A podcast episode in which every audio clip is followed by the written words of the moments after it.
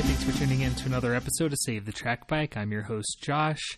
Before we get into today's episode, I just want to make a quick pitch to go to savethetrackbike.com, click on store, and go buy some stuff and support this podcast.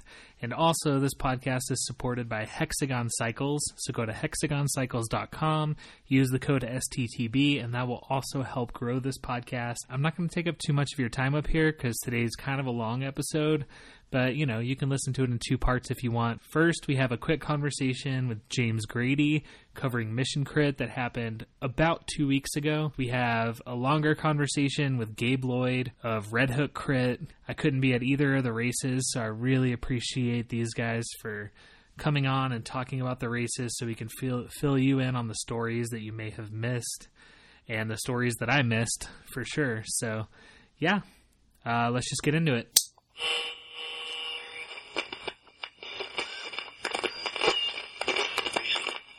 All right, I'm here with James Grady of Mission Crit. Uh, Mission Crit just happened this past weekend. By the time you hear this, it'll be two weekends ago.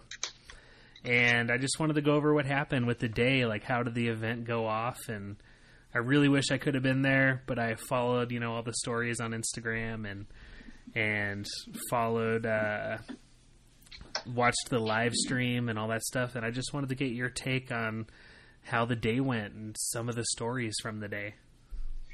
Yeah, well, um, thanks for for not coming. We were we were waiting to start.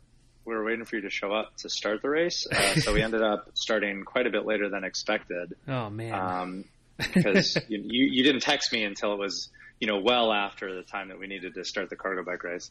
Um, but other than that, I mean, so I've been telling people. Uh, so so overall, the day went um, incredibly well. All the feedback that I've been getting is has been really, really positive.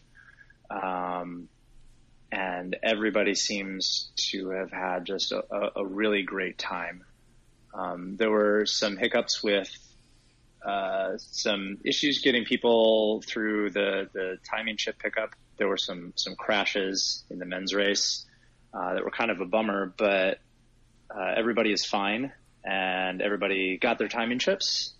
And so overall, I think it was a really successful event and everybody is super stoked and looking to, you know, it's a, a perfect way to, to roll into Red Hook. Following the stories and hearing people's comments like afterwards and stuff, like it seemed like a really positive experience for most. Um, and I kind of want to get into what happened during the the women's races because there were some cool stories that seemed to play out through the day where like you know Tegan was out there and won her heat and then you know the Kim nonstop on the front you know just kind of leading the pace for her teammate and just seeing everything play out. It was just really cool. Yeah i i thought it was um i thought it was really incredibly compelling to watch the women's race.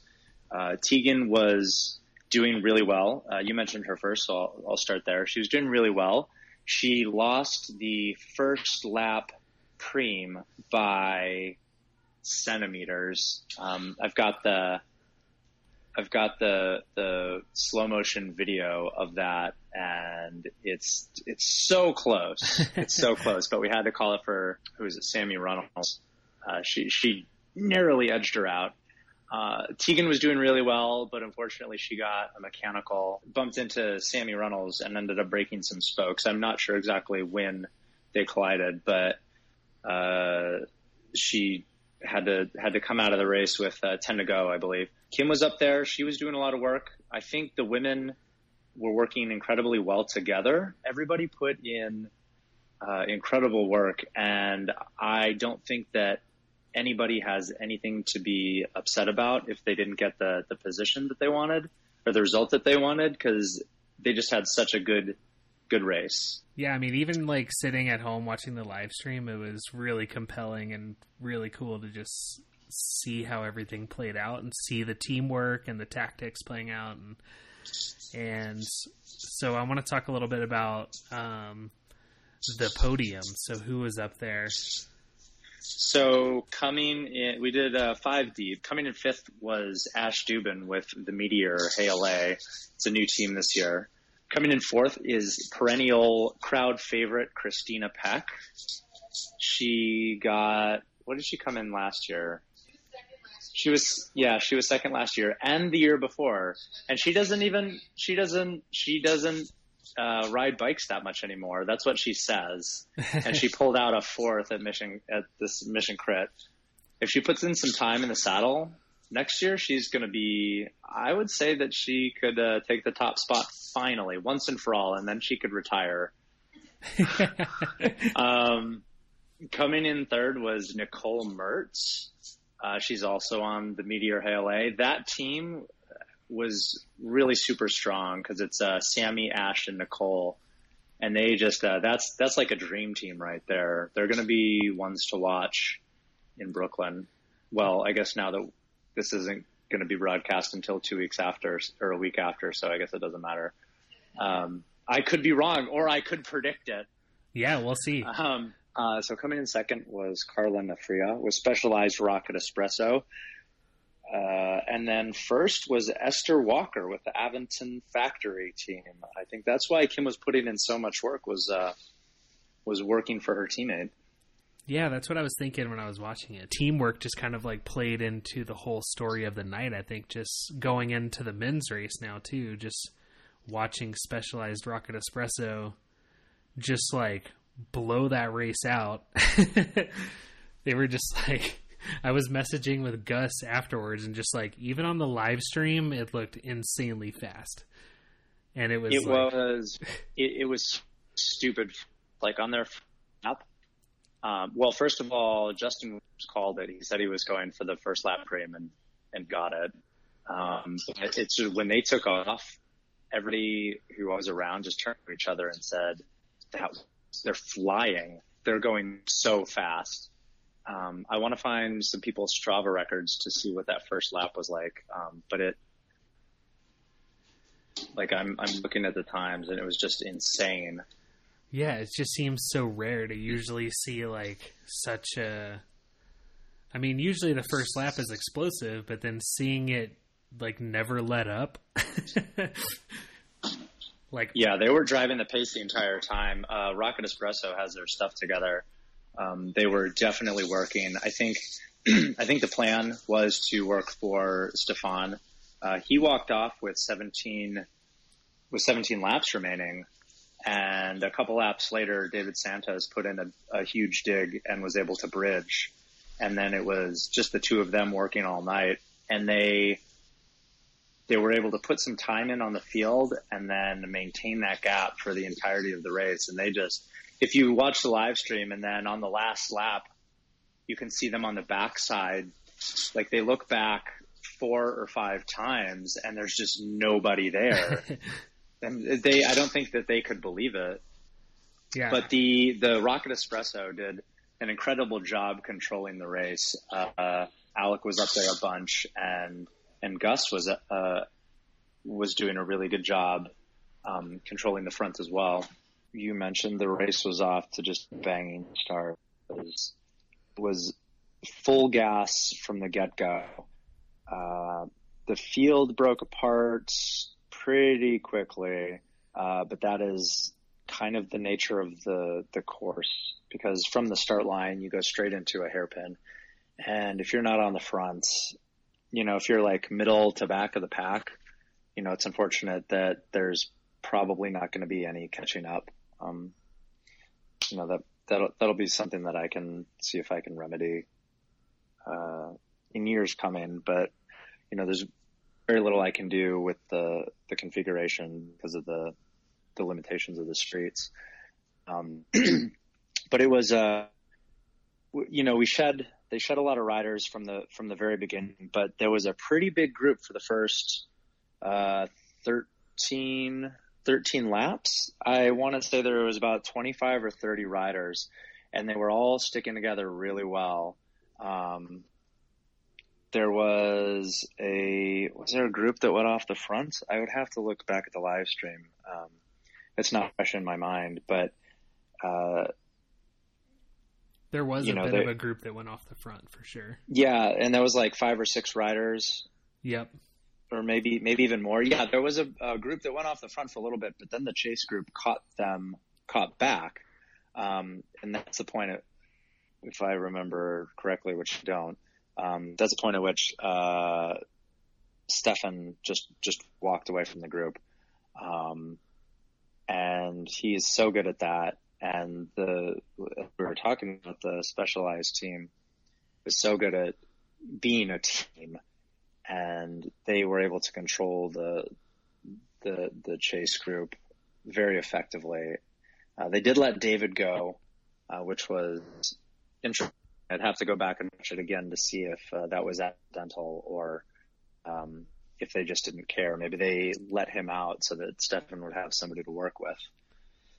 Um, but that group was really strong. Uh, there was a large chunk of time where I didn't riders they were all pretty cohesive, and even the people who were off the back uh, dangling, they started working together. Um, but then it came down with, you know, like eight laps to go. I had to pull a large group of people.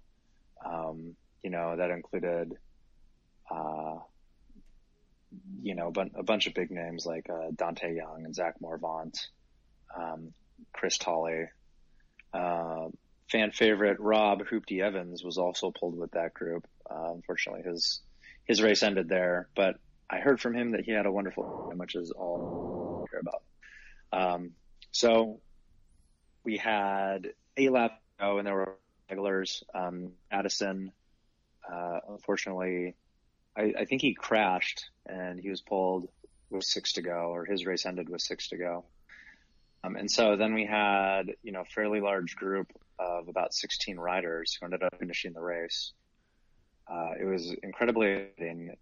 You know, once David and Stefan, Stefan, sorry, um, made their way off the front, there was no looking back.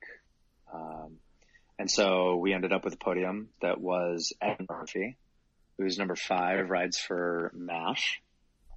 Number four, uh, in fourth place was Brandon Fahiri, and I apologize if I pronounced that incorrectly. Uh, and he's a guy from Stanridge that you were talking about. Number three, Justin Williams, uh, certainly favorite for Red Hook uh, this coming weekend, or if you're listening oh, to this podcast a week ago. Uh, the interesting thing about that is that he is definitely he can find himself in the break, but he he will wait for the sprint, right? Like he he will he's very smart and shrewd uh, as a racer, and he's going to let other people work for him. Um, number two, of course, was uh, David Santos, who was uh, God third last year. I'm sorry, I'm tired. Uh, and number one was Stefan Schaefer with Specialized Rocket Espresso, who put in a tremendous, um, a tremendous race. I'm sure that he thought nothing of it. I don't know if he was, if his pulse was raised at all uh, at the end of the race. It might have been up like a beat or two, but just one cool customer, you know. Yeah, he was riding in zone two the whole time, you know. Seriously, I mean, you know, it was just just another day for him. He's like, "Oh, this is good. I'm going to go out for a ride after this." One of the things when you put on an event is like trying to take in the good moments. What was your favorite moment from the day? Uh, what my biggest regret from last year was not riding the course at all. So this year I brought my bike, you know, to to get around as well as to make it a point to ride the course. And so between the women's final and the men's final, I was able to take a lap when they were getting on the course and getting ready to to line up. And it was just it was so much fun and I totally get why people like riding that course because up until that point it had just been in my mind that oh this would be a really fun course to ride and unfortunately day to day with the you know the city streets there's a bunch of cars so you, you can ride it but you can't really let it loose you know and so I got to ride it and it was just, it was a lot of fun. And so that moment certainly stands out but yeah, also getting to see everybody and, and just like see how stoked everybody was on the race is also a really good feeling. And seeing the community come together for an event like this was was really rad. Cool. Thank you so much for uh, taking time to do this. Yeah, Josh. Thank you.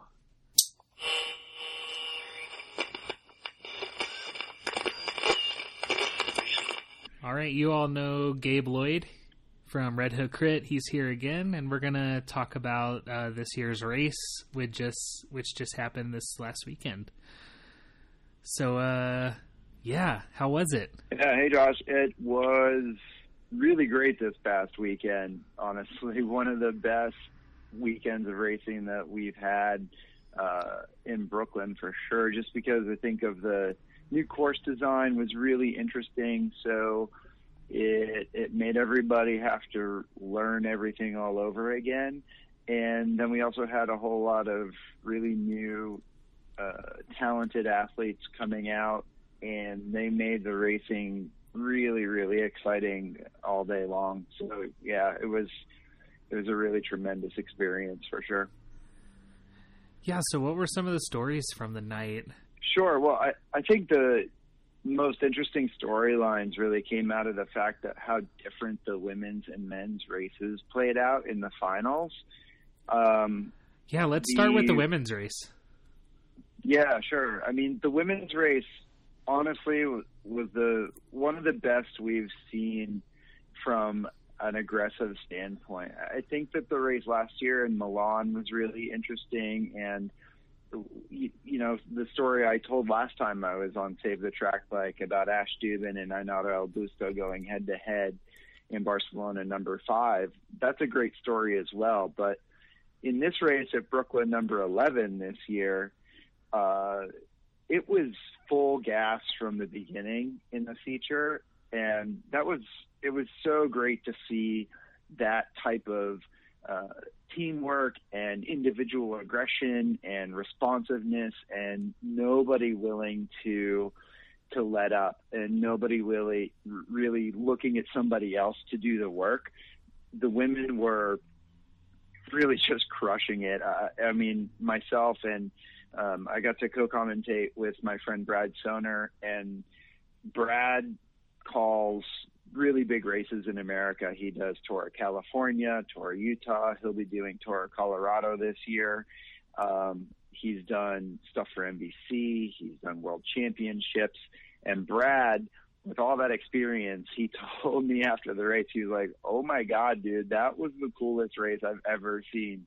And I 100% agree because right from the beginning, Ainara El Busto and Margot Vigie were so so aggressive. They both ride for Santa Fixie BLB London, and the two of them in those yellow skin suits were just the two little uh, bees off the front, if you will, just making life miserable for everybody else right from the beginning. And it was so cool to see Ainara have a teammate that really reflected the style of racing that Ainara has shown a preference for in the past. And Vigie last year was good, but never this good. I mean, Margot really stepped up her game this year, and maybe it helped by having some real direction from somebody like Ainara, just being like, clearly they had a team meeting that was just like, you're going to go first. I'm going to counter, and we're just going to keep hitting this race until one of us gets away. Because, you know, we're looking at, at our race notes and we're getting all the way down, like six, seven, eight laps into the race, and they're continuing to throw multiple attacks off the front, um, which is just really phenomenal to see.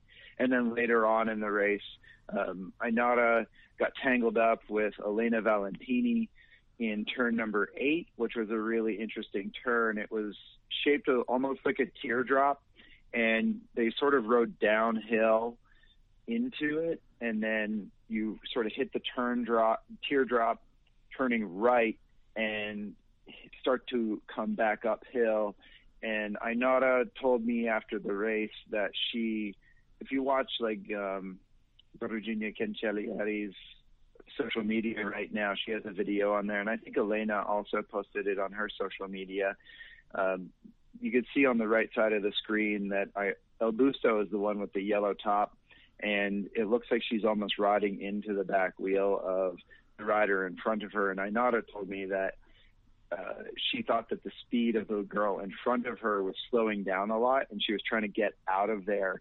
But she said that when she tried to turn left to get off of it, her front wheel hit the rear wheel of the rider in front of her forcing her to lose control. And unfortunately, she went right into Valentini. And so basically, your two very predominant race favorites fell out of it right away. So that sort of changed the team tactics a bit here. But it was awesome to see that then we had Aventon Factory Cycling Team with Lisa Warner and Esther Walker um, riding in such phenomenal support for Eleonora Sarriva. Um, Sarriva last year was our series champion, and she was she definitely has a wicked sprint on her.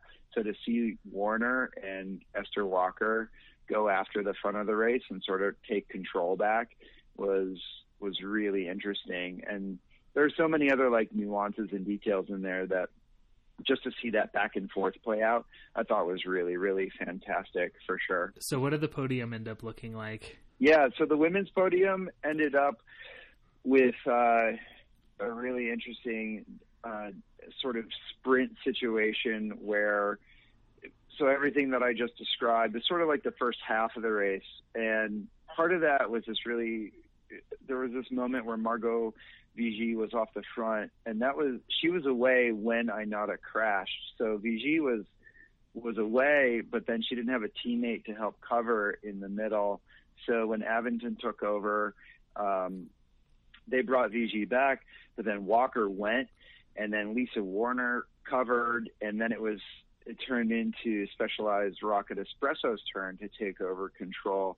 And both Raphaële Lemieux, who was the winner last year in London, um, and Carla Nafria took over, and there's just the two of them, and they really did an awesome job um, countering sort of the team tactics that were going on with uh, Aventon Factory Cycling. And there were other riders that sort of mixed it up in there as well, like Lena Vogel got in there for a hot second. Um, Sammy Fox is a rider from Philadelphia.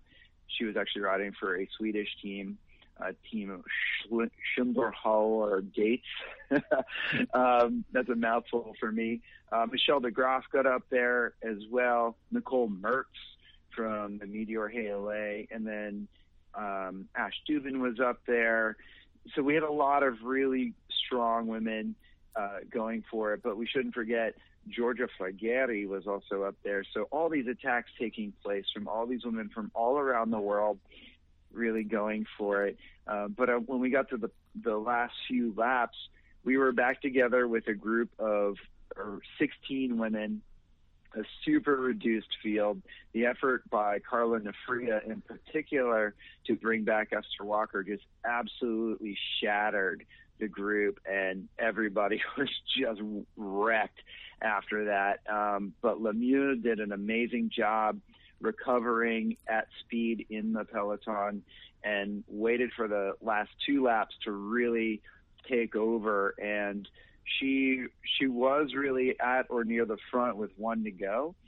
And she rode the top half of the course which was a series of six turns right in a row. So she took control there. And then when they dropped down through seven down into eight in that teardrop lemieux again was on the front. And um, she really just she told me that she just accelerated out of turn number eight all the way back up, and only uh, a few riders were able to stick with her, which is amazing. If you look at the finishing photos, Lemieux clearly has a, a comfortable gap.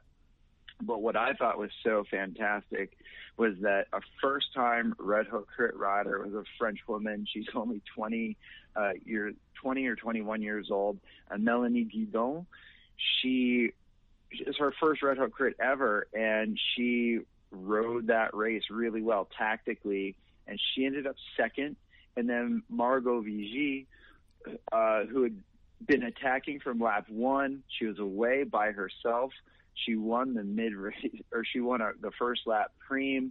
Um, she was super, super active throughout the rest of the race. She recovered and ended up third, wrapping out the podium, uh, out kicking Ash Duban, out kicking Lisa Warner, uh, Sammy Fox, Michelle DeGroff. Ashley Fay was up there in eighth position. It was great to see Ashley getting back into some form that she had in 2016. Walker was ninth, and then Nicole Mertz in her first Red Hook crit rounded out 10th. So those top 10 were were super super impressive because then they also shuffled down other really strong riders like Chiara McVitie was back. She got 12th. And then last year's series champion, Eleonora Sarriva, she was all the way down in 13th, right ahead of Giorgia Fragati. Um, the fact that those two women were down in 13th and 14th shows just how deep uh, the, the, the skill and the speed of the women really went this year. So just an absolutely phenomenal race all around. Really, really, really cool to be a part of that. No, I'm so, I wish I could have been there. Just like yeah, seeing all the yeah. coverage, seeing all the posts throughout the day, it's just like, you know, you're like, I should fly right now. I could probably make it before the final. yeah, I mean, there's other subcontext stories in there too, man. If I really want to rub it in, I mean, like Colleen Gulick, she won last year's race, and when Carla Nafria went to the front to drive the pace to bring back Esther Walker, Gulick was on the wrong side of a split and she missed it. Like she missed that front selection and Gulick came in 17th place and that was actually winning the second group sprint. So Gulick, who is a really talented athlete and it looked like she had some legs, tactically she really didn't ride it very well. Um, and she ended up completely missing it, which goes to show you, I think this is such a, an amazing thing about fixed gear crit racing is that the, because the format is so short, right? And the courses are designed specifically by David Trimble to maximize rider skill set. So you have to be able to slow down the bike as much as you speed it up. Um, when there are new courses and there are courses that favor the the full uh, skill set of a track bike rider and a fixed gear crit racer, riders like past champions Colleen Gulick can get caught out. And um, that's exactly why we race. You know, like we don't, nobody's a winner until we get to that last lap. And I, I really, really love that aspect of this sport. Yeah, what were you say were some of the biggest surprises in the women's race? Uh, I mean, really, that podium was really surprising. Right off the bat, seeing Margot Vigie being so aggressive and so good um, was was really eye opening because I remember last year Margot was was fit, but she wasn't so of like much of a factor on the on the overall race. Um, first time racers were really interesting. Melanie Guidon getting second place riding for T Red Factory Racing Team. I mean, a lot of times athletes take a few races to get their feet wet. Like even last year, Raphaële Lemieux, who turned out to be a phenomenal racer, she got fourth. Um, so for a first time racer to get second, that was awesome to see. Lisa Warner, um, she was great. Uh, you know, again, same sort of story as VG last year, really strong, but wasn't really affecting the front of the race. Warner was, I mean, I know she's a former Olympian. She went to the Rio Olympics for the Netherlands in rowing. So she clearly has an engine in her, but this year she figured out how to uh, put some skills to that engine, and it was really apparent. Um, so yeah, I mean, just like some stories like that were interesting. I'd like to add another story if we got time, yeah. if you don't mind. Um, Giorgia Fragati, uh, she got 14th, right behind Eleonora Sarriva, but Fragati has won some races in Italy. Fragati um, was this is the first time that she was really challenged, I think, in a fixed gear crit, and it really showed. Like she she was very patient in the beginning of the race, and then sort of around the mid race preem, she began to show herself and she was much more aggressive. But then when she couldn't get away and sort of take control, you could tell that she was a little um, shocked by that in a way. And that's, I say that only because she was, um, the races that I've seen in Italy, she, um, she was just racing one or two other women at her level, but when she had literally 15 other women around her, pack positioning became so much more crucial for her to figure out. And um, not having that experience in the Red Hook Crit where you're forced to really know how to race at a high level. Um, it was interesting to see a woman who has already found success in other races to to um, struggle a little bit because she was she was out of her comfort zone. So I thought that was a really interesting um, display of the international depth and appeal of, of our race this year. So, who are some of the riders that we should have seen up there at the top that you think just had a bad day? Yeah, that's an interesting question. Um, well, I, you know, there's there are a few riders that just got caught out with bad luck in the feature race itself. So, Ainara Elbusto and Elena Valentini. I was really excited to see how those two women would affect the final sprint and be a challenge to a rider like uh, Raphaële Lemieux. Lemieux, such an amazing personality, but also such an amazing talent winning from this race. I do think that somebody like Elbusto would have forced a different type of sprint. And I was also really interested to see how Valentini would sort of be another Italian voice in the peloton that maybe somebody like a Giorgia Fragati would have responded to um, and known that she had an asset in. So there was that. Um, you know, there are.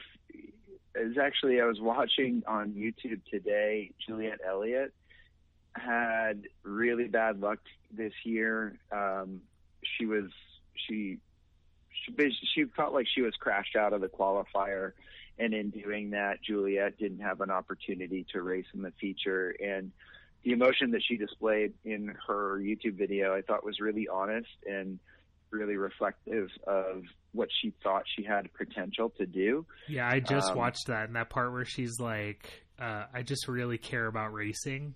You know, I was just yeah. like, dang, she just really put herself out there. That was amazing. Yeah, absolutely. And I think that's that honesty is really important to remember that passion really drives the top end of of our peloton still. You know, these women aren't here to quote unquote do a job. You know, they're here because they want to be and that doing well here means something to them. So, you know, but it is sport and sport has it's it's a double edged sword, you know, for all the Lemieux or other champions that are in the race who have a great day. It's balanced, maybe karmically or whatever you want to think about it, by those who have bad luck. And unfortunately, Juliet is one of those who who fell subject to that. Um, yeah, I think that's actually a good like, way to talk about the men's uh, section too. Is like a lot of people were asking when I was watching on the live stream every other question was, "Where's Colin? Where's Colin? Where's Colin?" right. Yeah. So um, sure, we could definitely pivot out to the men's race. What an interesting, um, what an interesting night with Colin Strickland breaking his chain off the line and losing that powerhouse off off the bat. I think really just gave more power to Specialized Rocket Espresso for the rest of the night. Um, because that race really turned into a very different story than the women's. So where the women's race that we've been talking about so far has been about these um, small groups, right? So the teams in the women's race are about two to three, and that that limited number of teammates forces each individual rider to really partake in the race. And it also means that individual women can really affect the race from the front. Um, whereas on these men's programs now, we're seeing these large teams of five, six riders start to employ road racing tactics in the criterium. And Specialized did just that. And to counter that, you need to have somebody like a Strickland um, teaming up with guys like Evan Murphy and um, Johannes Kielsberger and Timon Soubert, Nico Knauf, um, Robin Gemperle, Adrian Merkt, Safa Wagner, like those riders, those individual dudes who are in the peloton, they need to become their own team in order to take on the blue train of specialized rocket espresso. So yeah, very different racing from the men's side for sure. Yeah, so let's talk about that story, just how the team tactics for Specialized Rocket Espresso played out. And they ended up not not coming away with the win after it seemed like they were setting up Justin Williams for that sprint. Yeah, I mean, really, we saw the first truly organized lead out train in Red Hook Crit history. If you jump on the Red Hook Crit social media channels today, I believe uh, yeah, it was today. It was posted that video that Tito cut together for us that shows those onboard camera angles. And what a great, I mean, Schaefer started it off, Briggs then took over, and uh, Williams even had a hard time holding onto the wheel of Briggs out of turn number eight. So, really good team tactics, really solid dedication for that. But the upset became Fortin, Filippo Fortin uh, coming around him really in the final 25 meters. I mean, it was super, super late for that pass to occur. But Fortin, you know, he's won UCI races in Europe and he carries a lot of fitness in and Fortin treated this very professionally. He'd never panicked. He waited for everybody else to do the work, but he was a master of holding his pack positioning all throughout the night. Fortin was never further back than 10th. And if he did fall back that far, we never saw him really uh, jump out of the peloton and try to get around. He would wait his time, he would find the turns and carry a little bit more speed through there and manage to get himself back up where he needed to be and wanted to be. Very professional tactics that show a lot of discipline and uh, in a way, it's sort of an interesting sort of story to have a single rider like Filippo Fortin of Team Bahumer Crit Life upsetting the dominant display, this wall of blue riders throughout the night um, coming in. So there was that sort of weird, you know, that angle, that story that um, we found really interesting overall. Yeah, it was really cool to see the the pictures coming out too of just that like of the finish line. You know how close it was. Yeah, I, I mean you're down half a wheel right there, and Justin Williams is one of the best American sprinters to the line. So to out sprint Williams, you know that Fortin was super fit, super patient, and chose the right gear for the night. Williams may have been a little under geared, but that may have been because he wasn't confident that he could slow the gear down through the turns throughout the night. So there are a lot of things going on there. Uh, but that's, you know, again, another, once again, a reason I love fixed gear crit racing. You make a choice in the paddock of what gear you're going to race, and you're stuck with that decision. And for better or for worse, you got to make it work. So Fortin, we know, runs really big gears. He, on the track, it'd be an equivalent to like a 97 inch if you don't know what that means, that's like a 4713. So it's just a massive, massive gear, whereas a lot of other guys are running sort of like a 5115 or 5015. Um, so much smaller on the gear inch chart, but it seems to work for any one of them. You know, Briggs is a great example of the complete opposite of Fortin. Briggs will run probably the smallest gear you can get away with on any given corner, on any given course because he just loves to spin.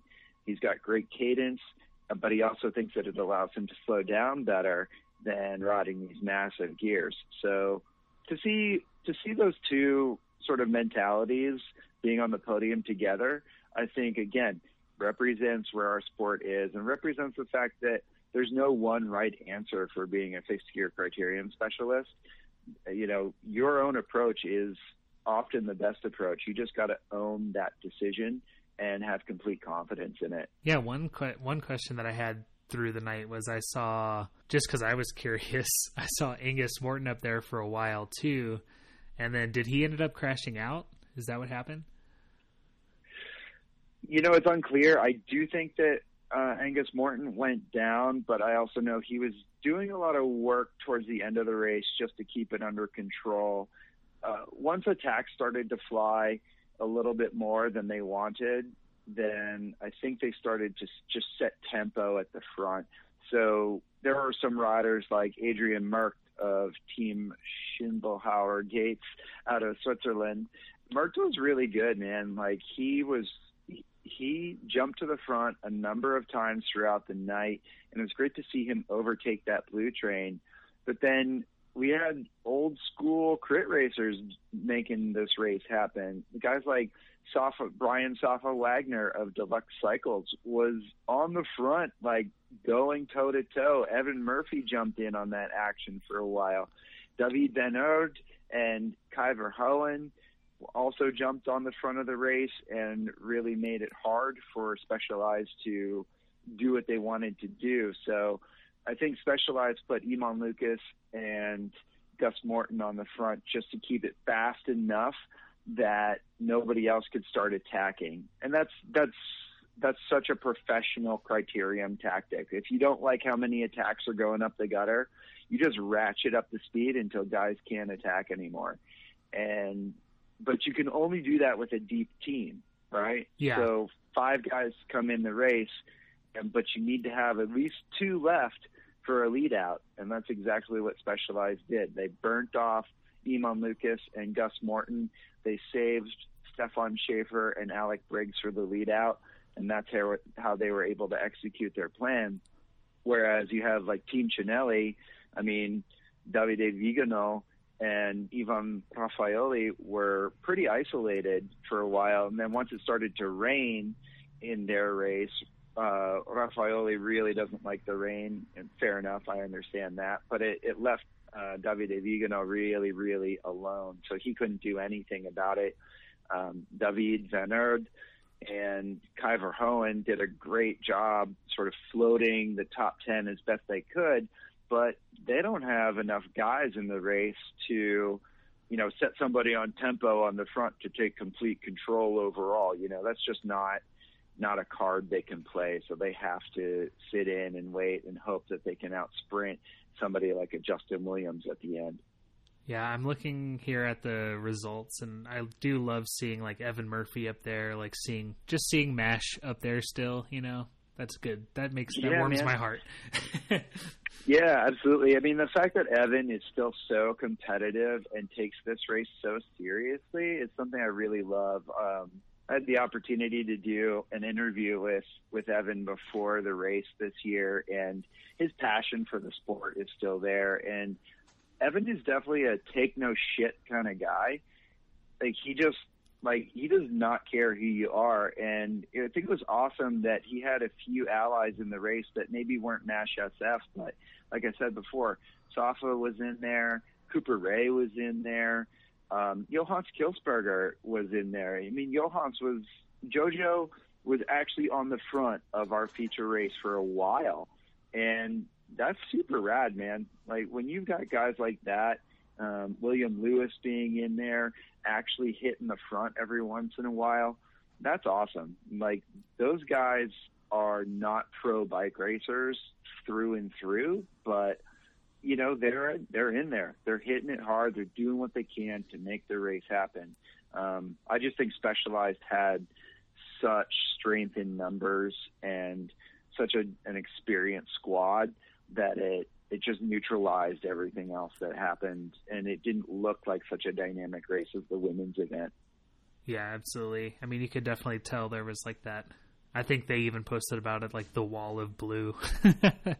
Yeah, that was something that Brad and I were talking about, and it was something that Brad is super familiar seeing in his line of work, calling the professional road races and criteriums uh, around our country. That seeing that sort of start to be employed, I think that's an that's that's sort of this weird evolution of our sport, and uh, I'm sort of jury's still out on whether or not I think that's good or bad. You know, I love seeing professional athletes coming in and and being interested in fixed gear criteriums.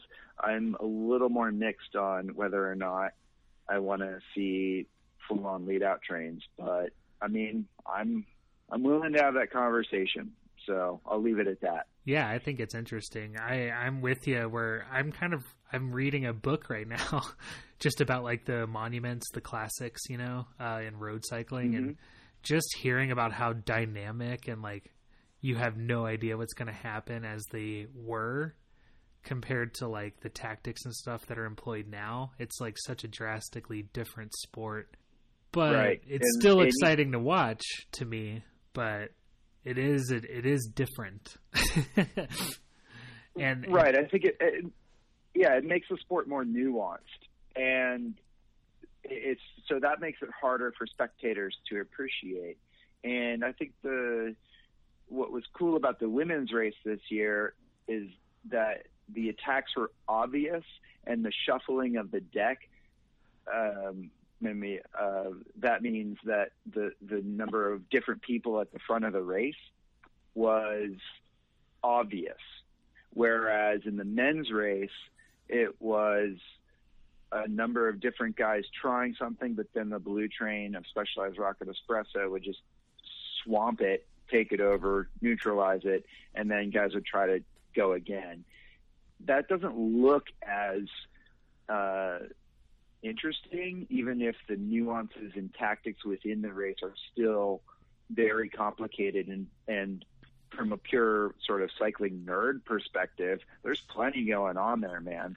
But as a casual spectator and as somebody like it's just harder to read and understand. Yeah, I completely understand that that point of view.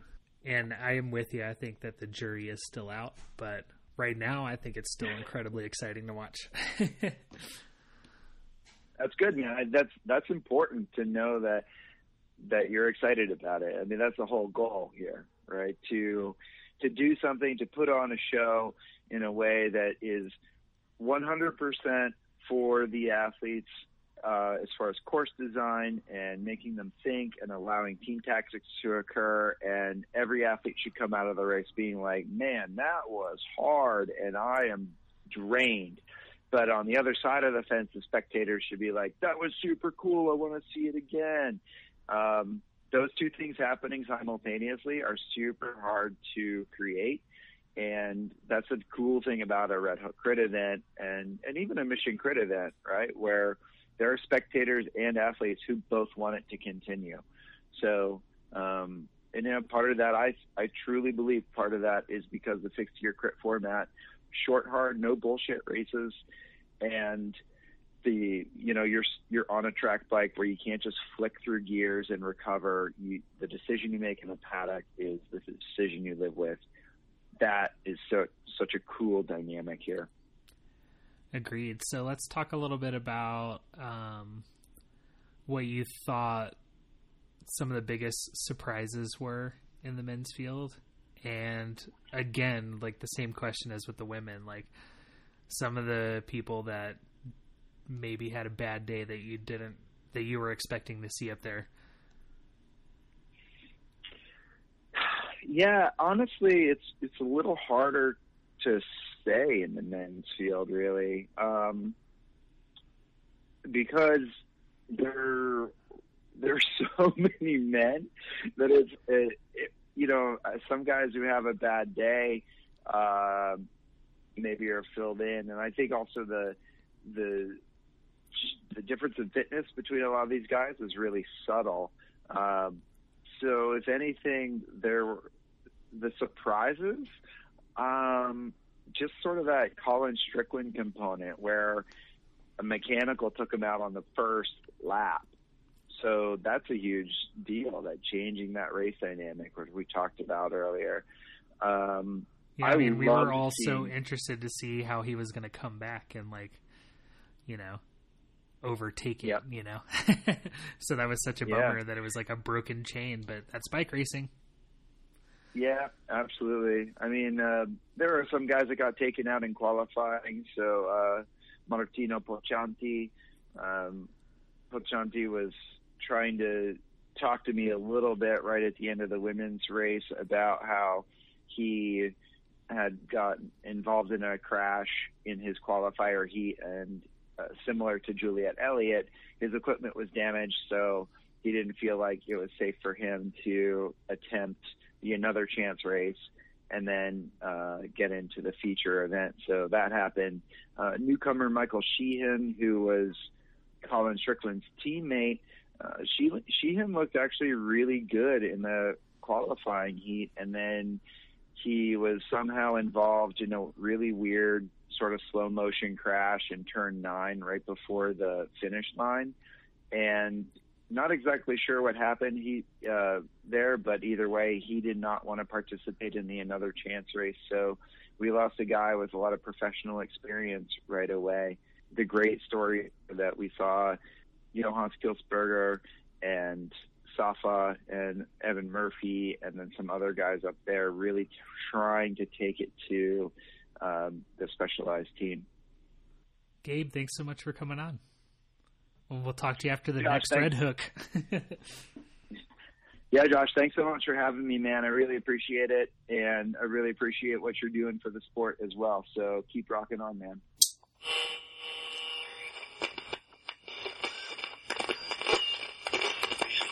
All right, that does it for another episode of Save the Track Bike.